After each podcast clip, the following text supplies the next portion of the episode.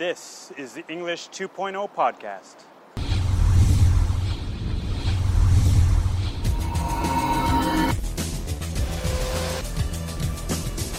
Communicate globally. Raise your level.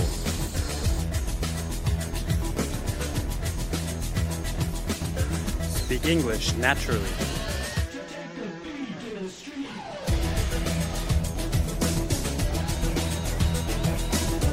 Hello and welcome to episode 14 of the English 2.0 podcast. My name is Al, coming to you today uh, from inside. Uh, it's getting a bit uh, cold here in Yokohama, Japan, so yeah, I thought I would uh, stay warm inside today. So, uh, hope you are staying warm wherever you are. Well, thank you for watching today. Um, in today's main topic, I'm going to discuss a question and actually ask you all a question uh, to kind of challenge our, you know, kind of standard way of thinking. And the question I'm going to ask is Are dictionaries helpful or harmful? So think about that one for a little bit. All right, in today's main topic, let's discuss the question are language dictionaries helpful or harmful? All right, now the reason I wanted to discuss this question is because I'm a true believer in that I believe we have to keep challenging ourselves uh, in order to really improve. We've got to keep our minds open to new ideas and we've got to challenge our assumptions on certain topics, certain ideas. Now, an assumption is a commonly held belief or thought, perhaps that has not been tested or we've not um, you know, discovered if it is actually true or not. And so that's you know, what I want to do today because I think we, uh, most of us feel that you know, language dictionaries are indeed very helpful. Okay, well let's let's discuss um, the two sides, helpful and harmful. So before we get into that, we must remember that a language dictionary is a tool, similar to a hammer or a violin, so which can be used for good or for bad, depending on how you use it. So, for example, a hammer can be used to uh, build a house, or it can be used to smash a window. A violin can be used to play beautiful music, or it can be used to create terrible sounds. It depends on who is using it, right? And how you're using it. Okay.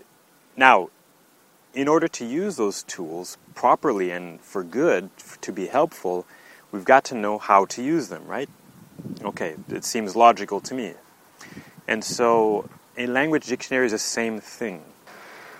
So, actually, this is the second time I'm recording this uh, segment uh, the first time I recorded it, I realized maybe I was a bit too uh, strong against uh, language dictionaries. I had a discussion with someone since then, and they kind of changed my, my view a little bit. So I'm re recording this uh, segment. So let's talk about how language dictionaries are helpful. Uh, so the first thing we need to remember is that most dictionaries uh, are written to help us understand. So I believe it's they're very helpful to go from the other language into our native language.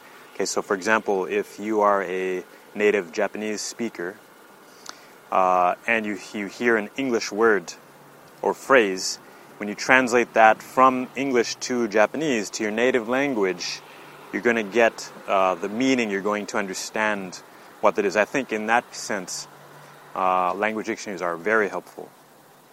Okay. Now going the other way, yeah, sometimes the, the translation is not going to be very good because again, it's to help understand, not really to help communicate uh, in natural language. Okay, so sometimes it'll be uh, good, sometimes the translation will not be so good, um, or in the sense that a native speaker would speak. For example, a quick example is um, in Japanese the word mendokusai. Now, if you look that up in the dictionary, uh, if you translate that, most of the time you're going to see the first listing is troublesome, which of course is perfect English, no problem, but would native speakers use that in the same way? Probably not.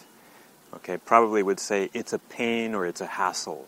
So, in other words, in the you know, the Japanese uh, way of speaking, it would be used as an adjective.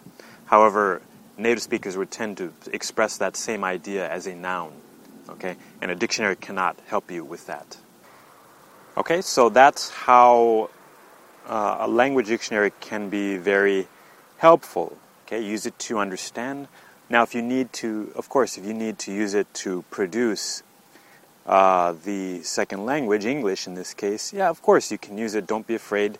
I'm not suggesting to not use uh, your dictionary. Of course, if you are in a situation where you need to uh, communicate successfully, yeah, of course, go ahead and, and use it. Now, here's how a dictionary is harmful.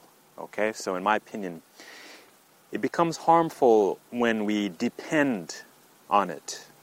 Okay, so I think as you know, students of English and going for the next level of English, again, we're talking about English 2.0. I think we want to be able to communicate successfully. We want to speak more fluently without the help of a dictionary. Okay, that of course is, I think, the goal for most people. And so if you become too dependent on using a dictionary every time you don't know how to say something, I think that creates a very bad habit for the future.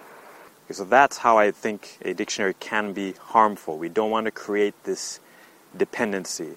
Now, how can we get over this? Okay, let's talk about an action step here.